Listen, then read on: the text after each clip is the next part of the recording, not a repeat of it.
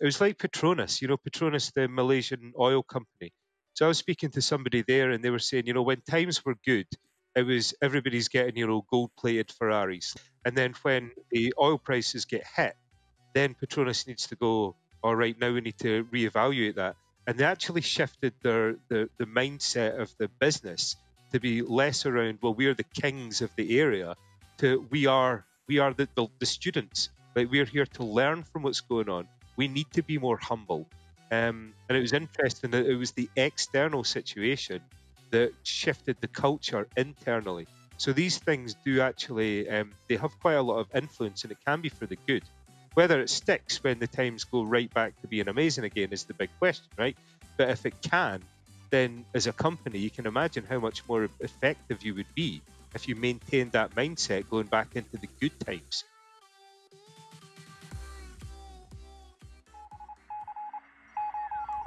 This is the Angles of Latitude podcast, session number 172 with entrepreneurial mindset expert Joe Trodden.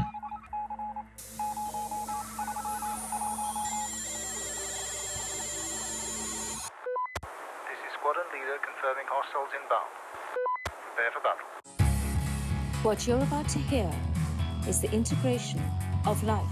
Clarity is power. If you live each day as if it was your last, someday you'll most certainly be right. Liberty. We choose to go to the moon. It's happening. And all things geek. Yeah, I'm not sure I know how to answer that. You got a badass over here. Welcome to the Angles of Latitude podcast. Hey guys and gals, welcome back to the show. This is JC Preston alongside co-host Veronica Kieran of the Disruptive Entrepreneurial Society. Thanks for joining us for this particular session. And if this is the first time you're listening into the AoL podcast, this is the show where we bring you life lessons or a message from successful entrepreneurs, experts, athletes, and artists so that you too can find and execute your own personal mission and live a lifestyle that you're proud of. So here we are, same stuff, different month with this pandemic. And got to ask you, how's your quarantine going? Are you bored out of your mind, or are you taking advantage of this time to do things that you keep pushing off until one day I'll get to fixing that. One day I'll get to, learning how to paint. One day I'll get to whatever. Because really that time is now. And I think a lot of people are in the midst of developing new skills or finally launching that side business of theirs, which is great to see. But what if you already have a business and you're having to change some things around a little bit? And what if the way you used to do things simply doesn't apply to the world right now, or might not for a long time? What are you going to do? Well, unfortunately, many people fold under this kind of pressure. And in fact, when it comes to endurance sports, my partners and I are thinking that 75% of the market is just going to vanish. And in fact, there's now a coalition headed by companies like Ironman that will help race directors get through these hard times. However, if you can pivot to something else, which is what we're in the process of doing, then you have a much higher chance to succeed. And some would even call this ability a winning mindset. Today's guest, Joe Trodden, is someone who's all too familiar with the entrepreneurial mindset. And in fact, he's been helping experienced entrepreneurs hone their abilities for the good part of a decade. In this conversation with Joe, we'll be learning a few things experienced entrepreneurs should consider as they continue to grow their business, including mental blocks entrepreneurs tend to have, how they can change the perspective on their business, and is there a process that successful entrepreneurs can utilize to continue to make good decisions? But before we get into that, I want to remind you guys of Optimate.co. And as you're growing your business, you're going to realize that you'll need to bring in help. There's a couple of reasons for that. One being you're not perfect at everything. And two, there's probably too much on your plate right now for you to get it all done anyway. If you've been considering getting more help, why not start with a VA as opposed to hiring someone local? As you've probably seen, remote work is in right now. However, paying someone local is going to cost you a heck of a lot more than hiring virtual assistant elsewhere. Also, when it comes to Optimate, not only do they pre-screen their workers to make sure that they're highly qualified and can do the work that you actually need to get done, but they choose people living in areas where extended economic desperation is unfortunately the norm. If it sounds like something you need and a cost that you can support, great. Optimate.co might be just what you're looking for. And since you heard about Optimate on this show, you have the chance to earn an extra week free when hiring a VA. Simply go to optimate.co/AOL podcast. Again, that's optimate.co/AOL podcast, and you'll get a free week when you sign up for any package. I'm sure you and your bank account will be glad that you did. All right, before we dive into this conversation with Joe, remember to subscribe to the show on whichever platform you're listening in on. Also leave a review on whatever you're listening in on as well. They truly do affect the algorithm of that platform and help other people find the show. Also, if you leave a review on Apple Podcasts, I'll be sure to read it in an upcoming session. And again, as always, email us your questions about scaling your mission-based business at heyguys@newinceptions.com. Again, that's heyguys@newinceptions.com. Show notes and show note extras of the show can be found at newinceptions.com/172. And as always, I'll be on at the end of the show to fill you in on anything we might have missed. Hey everyone, welcome back to the show. This is JC Preston alongside Veronica Kieran. Thank you for joining us in today's conversation. Veronica, how are you doing? What's up, JC? What's up, everybody? Hello. Happy to be back, of course. As always, you guys are some of my favorite people. Loving it. Yeah, so lots of new stuff going on in your neck of the woods. I know that you've been doing a little bit of a rebranding of the podcast. Also did a little bit of a rebranding of the group. You want to tell us about that a little bit? Yeah. So little personal branding experience, realizing that my writing and my entrepreneurial attitude is all towards disruption. And so we switched to being the Disruptive Entrepreneur Group on Facebook in January, and started rebranding some of the stuff that I do as disruption, which is perfect timing right now because we have a major disruption happening as of the recording of this podcast episode with COVID, changing around the way our economy is working, canceling events, uprooting the financial industry. That's a major disruption, which means we get to be disruptive within our businesses in order to innovate, pivot, and serve our clients and customers in new and different ways during this time. So I'm having a lot of fun. Yeah, respectfully. Yeah, I'm sure. But yeah, and JC, as I said to you during the pre-show, you know, I live here in Long Beach, and I live on the beach, and I can see the infected cruise ship from my condo. So it's interesting right now. Yeah. It's definitely an interesting time. The visual is that if you guys remember ID4, when the motherships are coming down. That's kind of what she thinks she's seeing outside of her window because the storm's coming in, but it might be the COVID virus. So, you know, we'll see. But anyway, you just have to laugh. You know, we can't stay in negativity too long. Right, so, right. And yes, it's serious, but we got to laugh. Yeah. That's something that we'll probably be getting into in today's chat as well. You always bring up good points in your group and I think that brand change is definitely going to help people be able to find it a little bit better than the old word.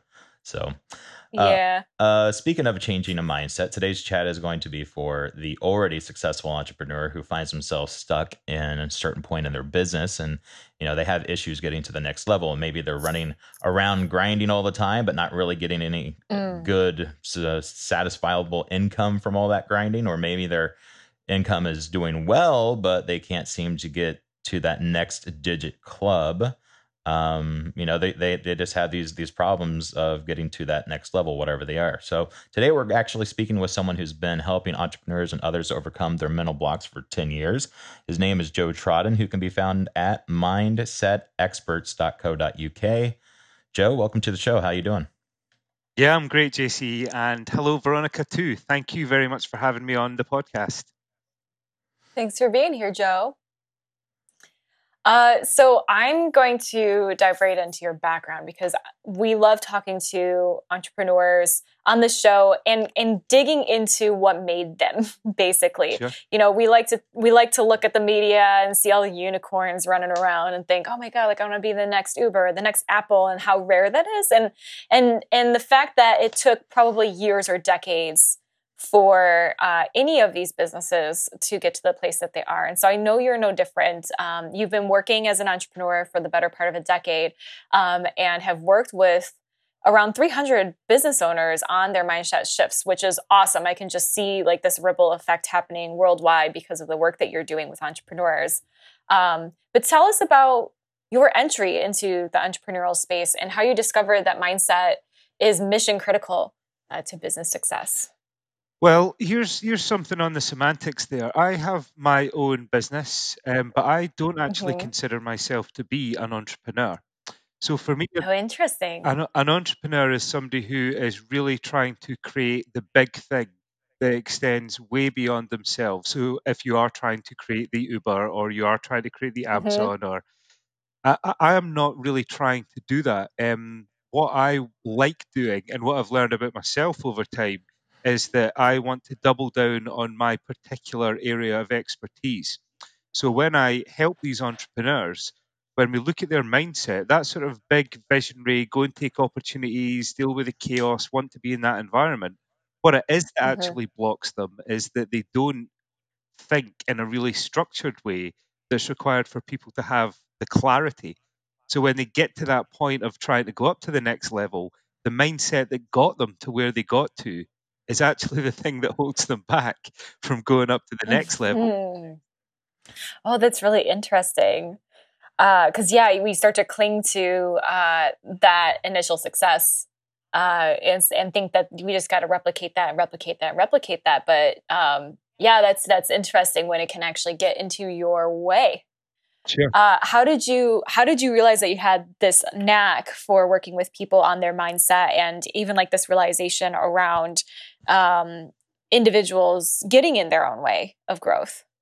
So not to go over the sort of too much of my history, but I did the typical thing in my life of go to university, do law because you did well at school, get a career, blah blah. But there was a point where that was clearly not what I wanted to do, and for longer than it took to do something about it. I knew for a while, this isn't my thing. This isn't my thing. Why am I doing this? But it wasn't so unbearable that, every day I wanted to get out of it. I remember I had a job in a call center once for, a couple of months. And every day driving in was like, I need to not be doing this tomorrow. It was like really painful. Yeah. But when I'd let a comfortable kind of corporate job, the pain wasn't so great. But it just kind of built up to a moment of, I need to go and do my own thing. So I actually switched. I did a psychology degree. I set up my own business, which was probably more entrepreneurial. It was helping young people to find employment, but it was also a business as well. It was a retail business. But from there, I moved into coaching because I've always been really interested in impact. And the thing that makes impact is business. It isn't government. It's like business, it's the markets that change things because that's what reflects what's really going on in the world, to some extent. But that's the thing that really shapes what's happening. So when this opportunity came up, I'd been working around mindset and obviously being in my own business, but an opportunity came up to join an unbelievable accelerator that just changed my life, but to join them as a coach. And it was there that I started to hone my craft and work out who I wanted to work with before going on and setting up my own specialism. Perfect. And I love that. And like, just as you're saying, like business affects markets and empowers and also shows in real time, like what the people are doing, what they want. And we're seeing that literally in real time right now where things are happening in the world and that's directly impacting the financial world. And so we're seeing this beautiful, symbiotic relationship for better or for worse between the markets and then reality of what people are experiencing. Sure. And look, isn't it interesting if you look at the market, the emotionality of it, the fact that Zoom share prices will go like through the roof and booking.com drops. Like there isn't going to be an equilibrium and a recovery around that stuff. It's really interesting to me to look at that and see something that's supposed to be numbers based and rational and just how irrational it is because there's humans involved. Exactly. Yeah. So like you, Joe, one of the things that I find myself having to help people with as a consultant is getting through mental blocks. And for me, it starts from the very beginning. You know, people have to be untrained to even give themselves a fighting chance to have the freedom to be, even become an entrepreneur, just like you were talking about that, you know, sure. you kind of felt yourself in what I like to call quiet mediocrity. And likewise, I find that entrepreneurs who do practically everything by themselves, you know, they find it hard to let go of things that they've done since the inception of their business. One thing I recently heard via Brendan Burchard's podcast is that, you know, if people are having a particular mental block of that they need to do everything, like I was just talking about, they need to learn how to automate and delegate more, right? So if they find themselves, you know, it's like not getting enough stuff done, then they need to automate and delegate. Those are the key words. What are some of the other common mental blocks that you find yourself helping entrepreneurs with, and how are some of the ways that you like to help them through those issues? So the key thing that I've learned, and it's interesting for me about how it's evolved over time to say I don't work with like pure startups at the idea stage. They are spinning around too much for me. It frustrates me. Like I'm not the guy. Do you know? I'm not the guy to help you. That's there's loads of free support. It's important to know. Yeah.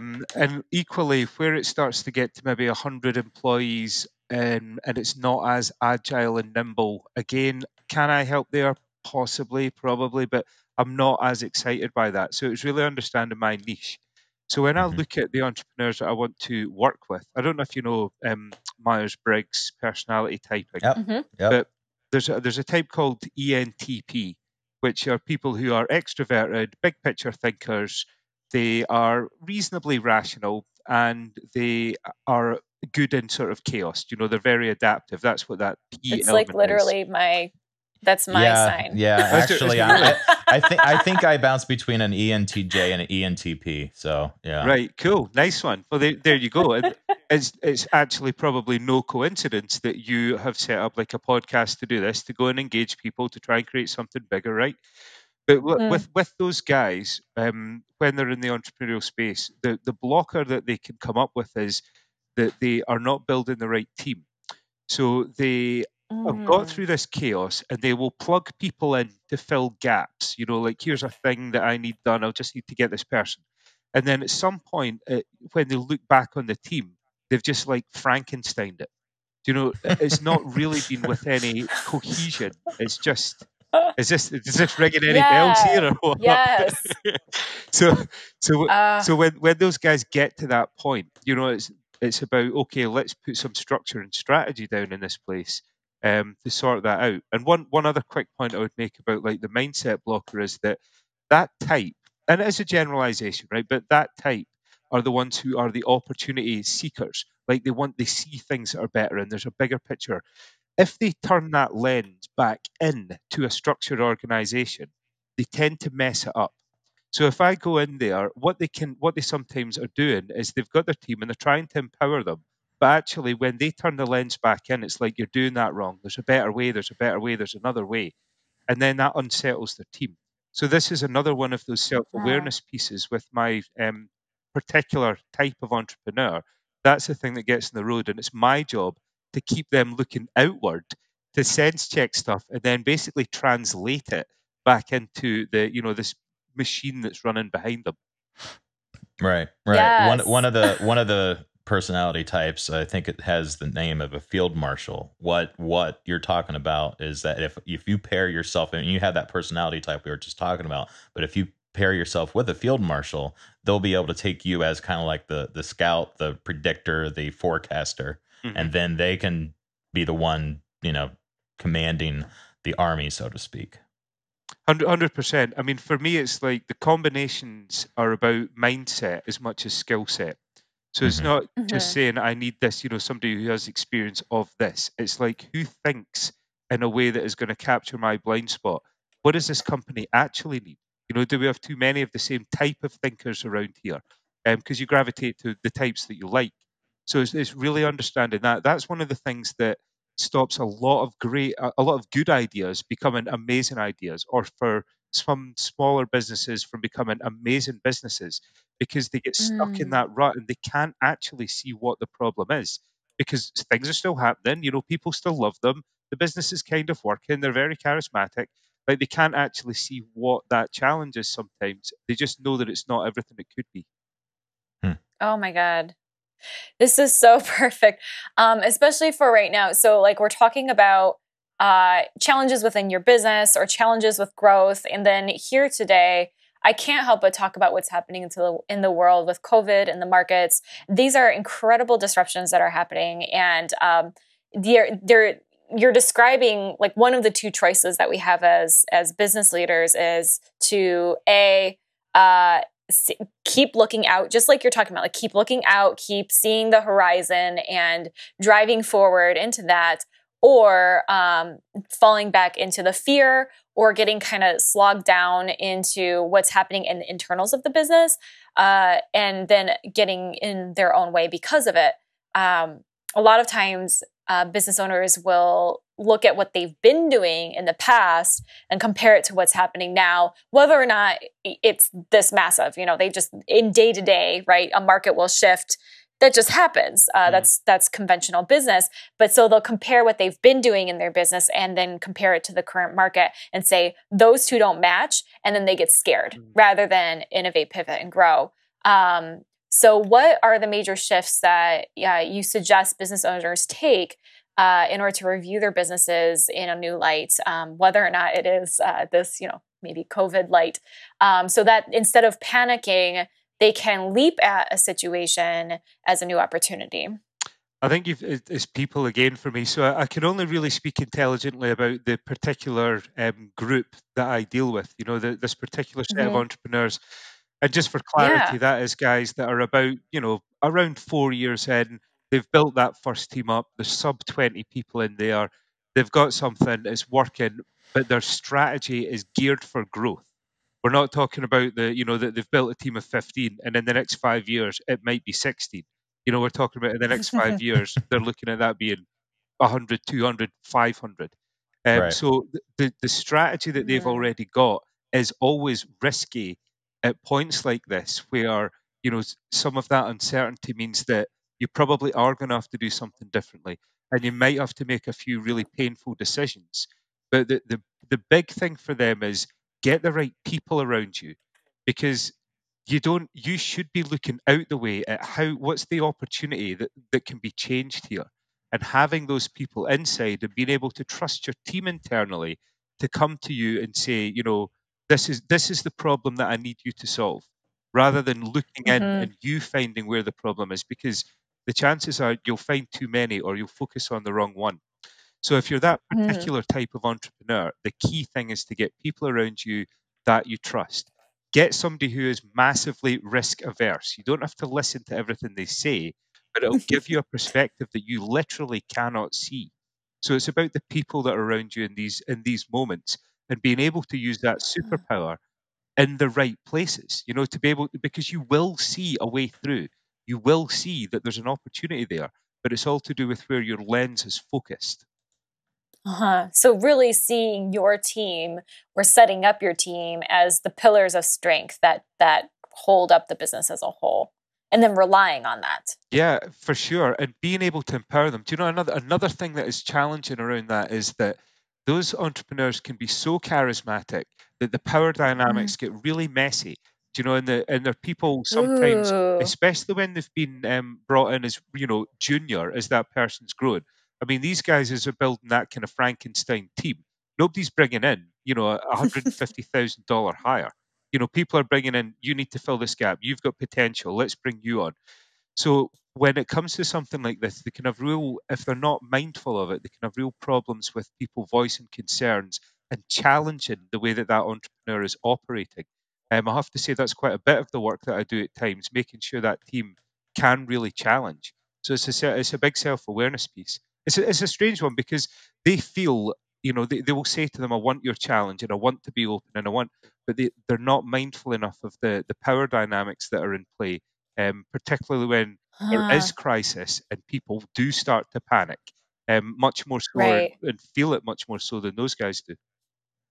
Right. Yeah. And your role as the business leader at that point is to nurture your team and make them feel safe enough to continue to come to you with these ideas 100%. So that you all can weather the storm. 100%. Yeah. Like here's what's going on inside, boss. You know, this is the stuff that's going on. Yeah. Here's the impact that it's having. And do you know what it'd be great if we could do is this? Can you help us with that? Rather than, boss, go and just turn your head and tell us all where the problem is. Because that's just not a good strategy, do you know? No way. You want your people to say, here is the challenge that I want your lens on. And once that's fixed, go and look outside again and see how we can bring an opportunity from what's going on out there. Yeah, love it. One of the guests that I had early on in the show, he's actually a colleague through John Maxwell's team and someone I would call a mentor. He was actually at my wedding. His name is Frank Forte. His background is actually being a Master Chief in the military or Navy. And he it's interesting that what you're talking about, because for him, the way that he helps groups and organizations come together is through applying what them as a team through an agile based project. Right. Mm-hmm. So he'll use agile to actually hone and sculpt the ability of the team. And sounds like in a way that's kind of what you're doing. I think that is key to sort of set the ground rules for that type of engagement, because it creates a circumstance where there is pressure. I mean, I don't know, does he do that in terms of there is a goal that they work on in an agile way, or is he actually just using, it doesn't really matter what the goal is, it's more about the process I'm going to take you through? The process, I think, if I remember correctly, because he practices, you know how they have agile software, right? Yep. Development, same idea, but through other projects. Yeah. So yeah, it's a process like that does is creates a bit of artificial pressure almost. You know that there's pressure on people to make decisions, to get on, to have the right dialogue, to be heard. So that's quite an interesting way to see what happens. It's stress testing a team basically, and before you get into it, so you know, it's obviously it's going to be a little bit artificial, but we've done that before as well in workshops and things, where if you put the pressure on people, it's actually people can be amazed at what they can do, you know, in a time frame. People think we'll never be able to create something in a, you know, half a day or in 2 hours or something, but actually when you put that on, it's really cool. And depending on what the trust level is within, you find out very quickly what the trust level is within the team, and who feels safe and who steps up to lead and who's overbearing. So those scenarios are quite good to stress test your team. COVID-19 is going to stress test your team as well, but it's it wasn't the greatest way to do that. There were other ways we could have done that with a bit less disruption. With less like personal risk of bodily harm. Exactly. Yeah. You know. But at the same time, I mean, it's unfortunate, but a lot of times it's because of the risk and bodily harm that a lot of things get done in the world. I mean, look at how many airplane crashes we had before. You know, safety went beyond. I mean, I don't even know the last time I really even heard of a plane crashing in the States here. You know, so yeah. I guess the Supermax was outside the country, huh? Yeah, but those pressure things. So I tell you what is happening is it is encouraging people to look at, you know, what do we do in these situations? And actually, is there money going out of this business that shouldn't be going out? And is the sales strategy right? It was like Petronas, you know, the Malaysian oil company. So I was speaking to somebody there and they were saying, you know, when times were good, it was everybody's getting, you know, gold-plated Ferraris. Like, people just didn't care. I don't know, if it just seems to be part of the human condition, you know. And certainly when the culture of an organization is a bit like that, a bit, you know, when times are good, everybody's, you know, outspending the money. And then when the oil prices get hit, then Petronas needs to go, all right, now we need to reevaluate that. And they actually shifted the mindset of the business to be less around, well, we are the kings of the area, to we are the students. Like, we're here to learn from what's going on. We need to be more humble. And it was interesting that it was the external situation that shifted the culture internally. So these things do actually, they have quite a lot of influence, and it can be for the good. Whether it sticks when the times go right back to being amazing again is the big question, right? But if it can, then as a company, you can imagine how much more effective you would be if you maintained that mindset going back into the good times. Right. Mm-hmm. Mm-hmm. Well, and so let's say that someone has their, for the most part, mindset down. They understand how to work with their team and all these different things. A lot of times people tend to get comfortable, right? And that mm-hmm. comfortableness will make people have dumb decisions in the long run. So, you know, is there a way for someone that has had greatness to continually and positively mitigate future decisions, you know, kind of like an operating system, if you will? Depends on the desire. I can assure you nobody working with me is comfortable. I can tell you that. I can guarantee the feedback form would not have that as one of my top traits. Joe makes me feel comfortable. Look, it's all to do with their drivers. You know, what's the context for that one, JC? Well, I'm just like, for example, the reason I bring that up is that we just had a guest on the show. His name was Michael Ainsley, right? And he was actually part of the board that decided to, when Lehman Brothers crashed back in 2008, he had to pull the trigger, part of that group that pulled the trigger to actually go into bankruptcy. And then obviously that cascaded into everything that we remember 2008. That was like, sure. It was because of him that everything else like happened. Right. But cool. He also had some other experiences that, you know, kind of because he made that tough decision, they were able to, you know, he worked as CEO of Sotheby's between late 80s and early 90s, right? And so right. He was like, we're not going to sell ivory that's new, right? Sure. And they're going to have tags to make sure that this is like 100-year-old ivory. Sure. So with those kinds of decisions, how do you, or is there a way for someone to go from kind of going the way of, as long as you don't get caught, we'll go this way, but to someone like Michael, who's, you know, moral and kind of always doing the right thing? Mm-hmm. Look, man, I mean, I don't know how to answer that other than like the personal choices people make. Like there is a evidence that people have a risk gene. So there's a gene that's been identified that's more prevalent in like the prison population, for example, on the whole, and it's also in entrepreneurs. So, you know, there are certain traits that you have, and I believe as well, and I don't know if you're familiar with Carl Jung's archetypes, but they're basically, it's just almost like imprints that are in people's minds about this is, you know, your worldview, how you see things, and that, like that is, it's not exactly immutable, but it's definitely a preference. You know, everybody has that profile. So if you combine things like that about, you know, risk genes, if you combine archetypal worldviews, I mean, it's just going to depend. The people who are taking what some others would say are stupid risks are the ones that are going to do the breakthroughs, right? But the people who are taking stupid risks are also the ones that destroy everything. So it's just about this sort of balance. For me, it's understanding, what are your own thresholds? You know, what are you, when you look at yourself in the mirror, you have to not be in love, but you have to love the person that is looking back at you, or you are not going to do anything special. So it just depends on what your own risk profile is and what you're prepared to do.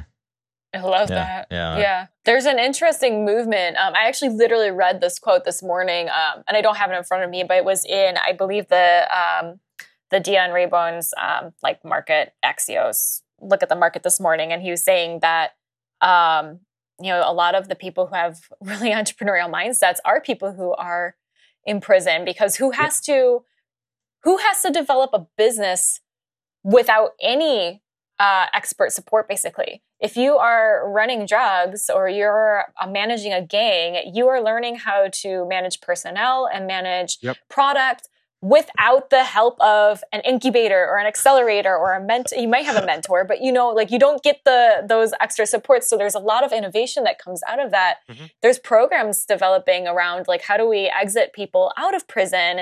And you leverage that same mindset that they had in order to develop a business. Sure. So it's interesting you're talking about this risk gene, which I've also recently just heard about. That appears in both populations already. And once again, we dive down into the Colombian drug cartel. Anyway, Go ahead, Joe. No, I'm just going to say, I think it's absolutely true, and it's about the channeling. So if you have the opportunity to channel that into a business, then you know you can be the one that flies. If you are, with me, I can't handle the level of uncertainty that's needed to create that big thing. And I would say that I've got like a vision for what, for the world and what I would like it to be like. Mm-hmm. You know, I don't have like, if it isn't this, then it's something else and it's something else. So there is a particular mindset for that. And I think we could do a much better job of going, okay, you've got that type of mindset that can do this. Here's the people that you need around about you, which is pretty much what I do to say, if you are this type, I can help you. If you are not this type, then my mindset won't help you. Mm. But the whole thing, you make a great point around, it is, drug dealers, it is about managing product. And there's some drug dealer who's started doing it themselves, and then they get other people to do certain things, and then they're negotiating deals on prices and stuff like that. And they're motivating groups of people in dangerous situations. Exactly. Like, these are high-risk situations. It's like COVID all the time, as far as, like, that stress level and the risk. So if that can be channeled, then listeners, I'm not suggesting that this is a good entrepreneurial option to go to drug dealing. eBay. We're just talking about like that. It is a good option to look at a population that has tons of experience and say, how do we create an exit strategy for them as part of reform, rather than just say, you've done something bad, so now we're never going to. Like, they have plenty of skills that are incredibly useful. Yeah. Sure. And this is all about people understanding their archetype, understanding their mindset. Like, how am I actually wired? What are my drivers? What am I here to do? What's my sense of purpose? Where do I get my energy from? This is what I mean about the combinations of the teams. And again, if we, circling back on where we started, really was around that entrepreneurial leader cannot do it with people that are like them. They can't. They need to have the right blend of people around them. And it's not just the skills, it's the way people think that are around them. That's what makes a really successful entrepreneurial business. I love that. Oh, I think we all agree. Exciting times happening right now. Very interesting. It's going to, we're along for the ride, whether we like it or not. Joe, what's you got excited for this upcoming year? And are you even looking, into third and fourth quarter? Are you focused right now on what's happening immediately? No, I mean, for the way that my mindset is, I like to focus on what I term as a peak point.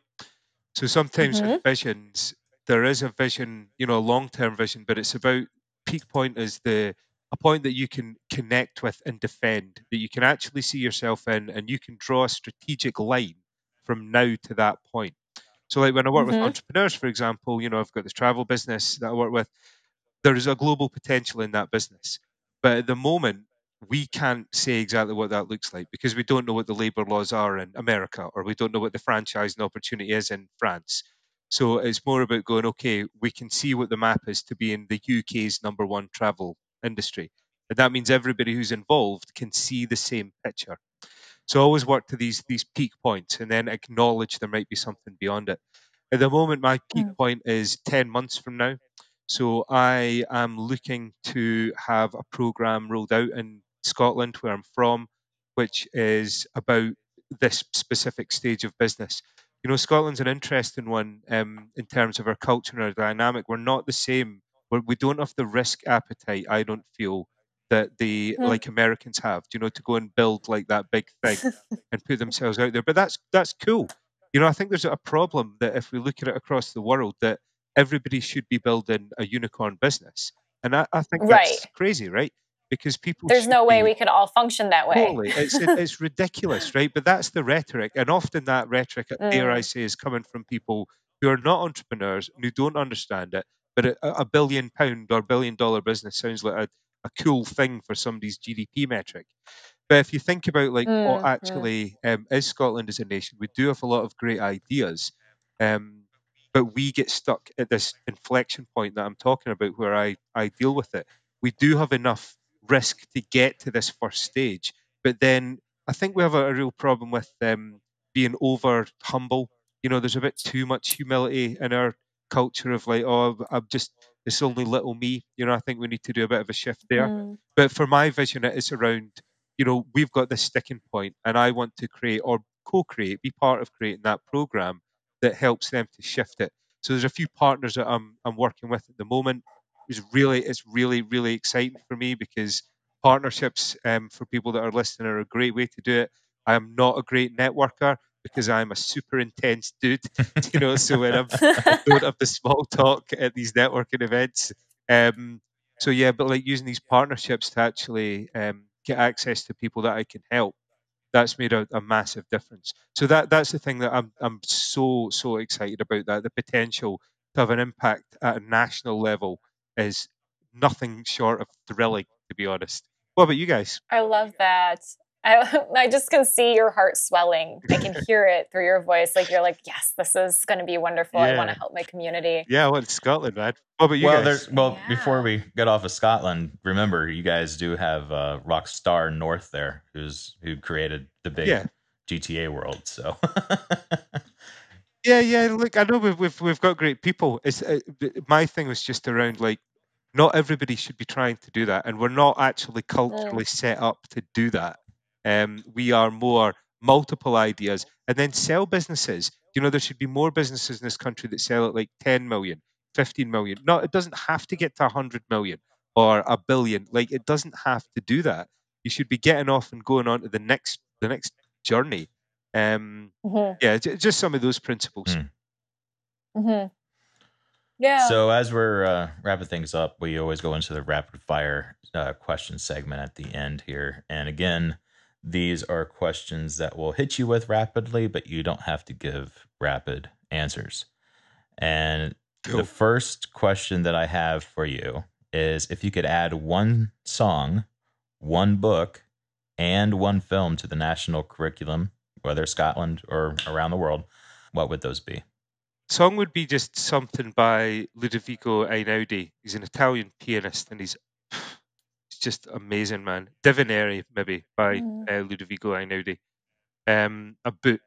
God, there's so many. I'll just give you a book that's really that's interesting to me at the moment. It's called The Inside Advantage. It was written about 2008, but it just talks about something called the uncommon offer, which means that it's because USP is really wasteful. Because there is no unique selling proposition. But if you think about your offer as what's the uncommon offer that you give, the thing that's different, that's powerful. And a film, let's just call it Apocalypse Now, because the scene at the end and the dialogue that those guys have blows my mind in terms of a world view and what how good and evil actually work. So let's go those. That's amazing. What's something that's going on right now that you think is going to affect entrepreneurship in the future that you're excited about? I just hope we can shift things away. This isn't going to answer the question, but the problem, we've got a problem that entrepreneurship is become a more of a hot topic. I mean, it's been that way for a few years now. But it's almost held up as this panacea of the answer to everything that's going to, the answer to everything. And everyone should be that. And that the highest thing you can be is an entrepreneur. And that's rubbish. They are important to what's going to happen. And they do help to shape the world. But they do not do it in isolation. And I think the strength of that message, if we can amplify that and people can find a place in helping ideas come to become amazing things, then we can solve a lot of the world's problems around things like climate change, food shortages. That would be really exciting. I don't think we're there with that message yet, but if we can get that out there, that's what will make the difference. Yeah, definitely. Aside from that message, what is a message that's out there that is a disservice to youth? To youth? Mm-hmm. Traditional education is the answer. Mm. It is for some people, mm-hmm. and it just so isn't for others. And I'm not having a real go at the education system there, because they... they're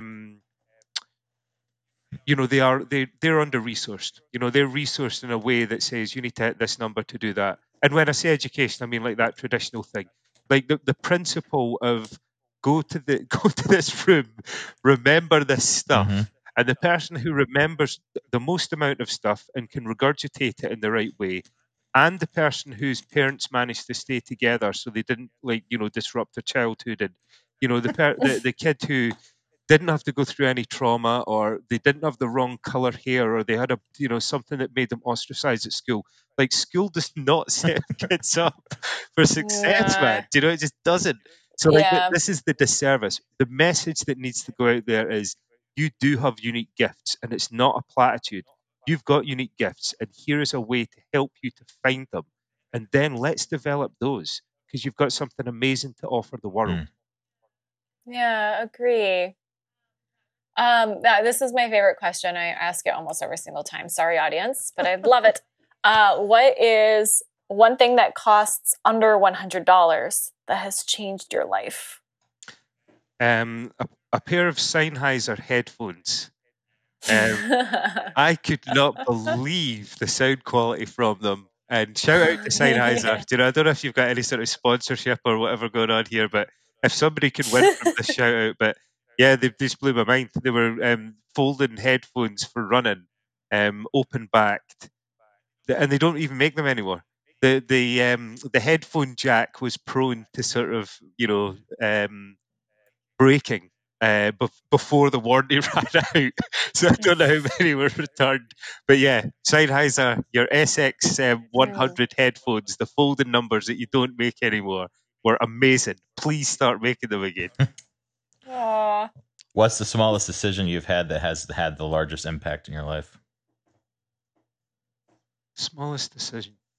There's a risk here. I'm not going to answer your question, I guess, but like the things you think are the biggest decisions don't tend to be as big as you think they are, especially if you've got a mindset like me. So if you've got a mindset where you are looking for a right and a wrong, and you're a bit of a perfectionist, then that is a good thing to have in certain situations. But man, it makes you hang on to decisions for too long and makes you worry about whether it was the perfect decision at the end of it. There's loads of almost every decision is a little decision.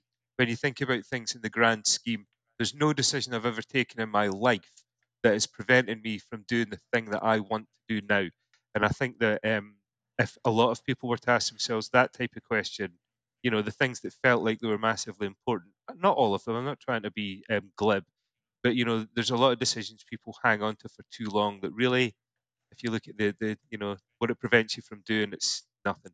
You can do whatever you want from here. Mm. What's one thing that you would love to do in your lifetime that no one knows about? Mm.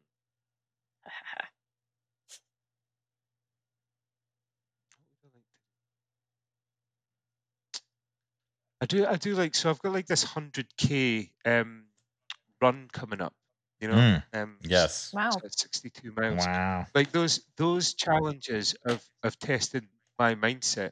Do you know what I'd quite like? Do you know when people do that kind of kidnapped by a special forces thing? Yeah, where that type of thing. I'd quite like to do that. I would like to do things that see where the breaking point is in my mindset and what happens when I get there. I don't do enough of those. Like, I don't do them. I don't do the ones that are extreme enough. I want to see what happens when it really breaks. Probably quite scary, but I'd still like to see, because I think it would repair. Over. I don't know if that sounds really weird though. You learn. No, you definitely learn a lot about yourself. Over here in the States, we actually have one that I think people who used to be in human trafficking will get people in groups and take them from Mexico over the line to the States, and kind of similar to what you're talking about there. Yeah. Like the test, something that is going to just test, absolutely change my perception of a situation.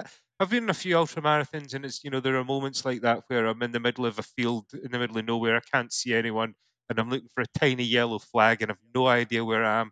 You know, those types of moments can be quite interesting challenges for somebody like me. But yeah, I don't know if it just, I'm coming off as a total weirdo there.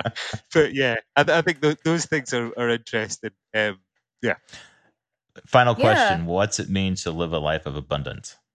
Find your purpose. Like, you've got it. I've never met anybody who doesn't have a superpower, you know, an ability, or a range of superpowers. You cannot be anything. You can't, but you don't want to be, right? See, you can't be an amazing piano player if you're 40 and you've never played the piano, because you are not drawn to that. So think about the things that you are drawn towards. Find you have a purpose, you have abilities that you are taking for granted because they come so natural to you. So find out what those things are and how you can channel them. And that's what's going to give life meaning. Like that a lot. Well, Joe, thanks again for spending some time with us. Again, you can be found at MindsetExperts.co.uk. Where can people find you on the socials?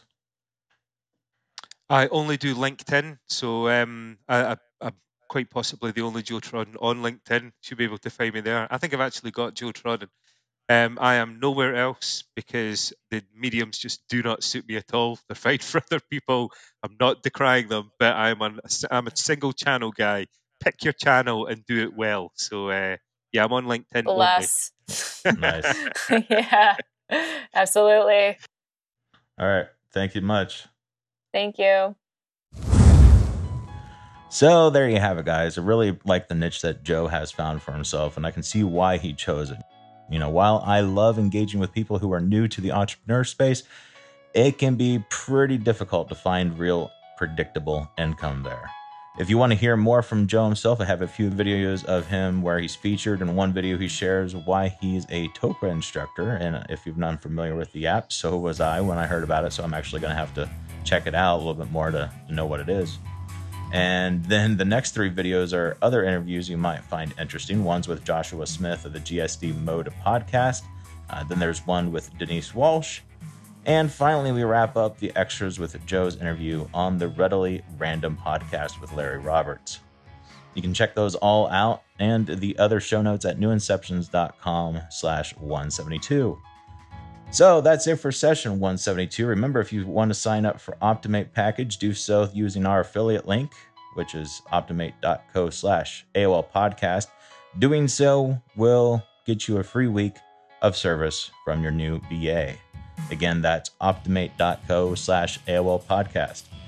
Thank you for spending a little bit of time with us today. As always, we appreciate you guys joining in, especially during these quarantine days. Until next session, dig in, have fun, and take care in whatever you're creating. And we'll see you back here next time.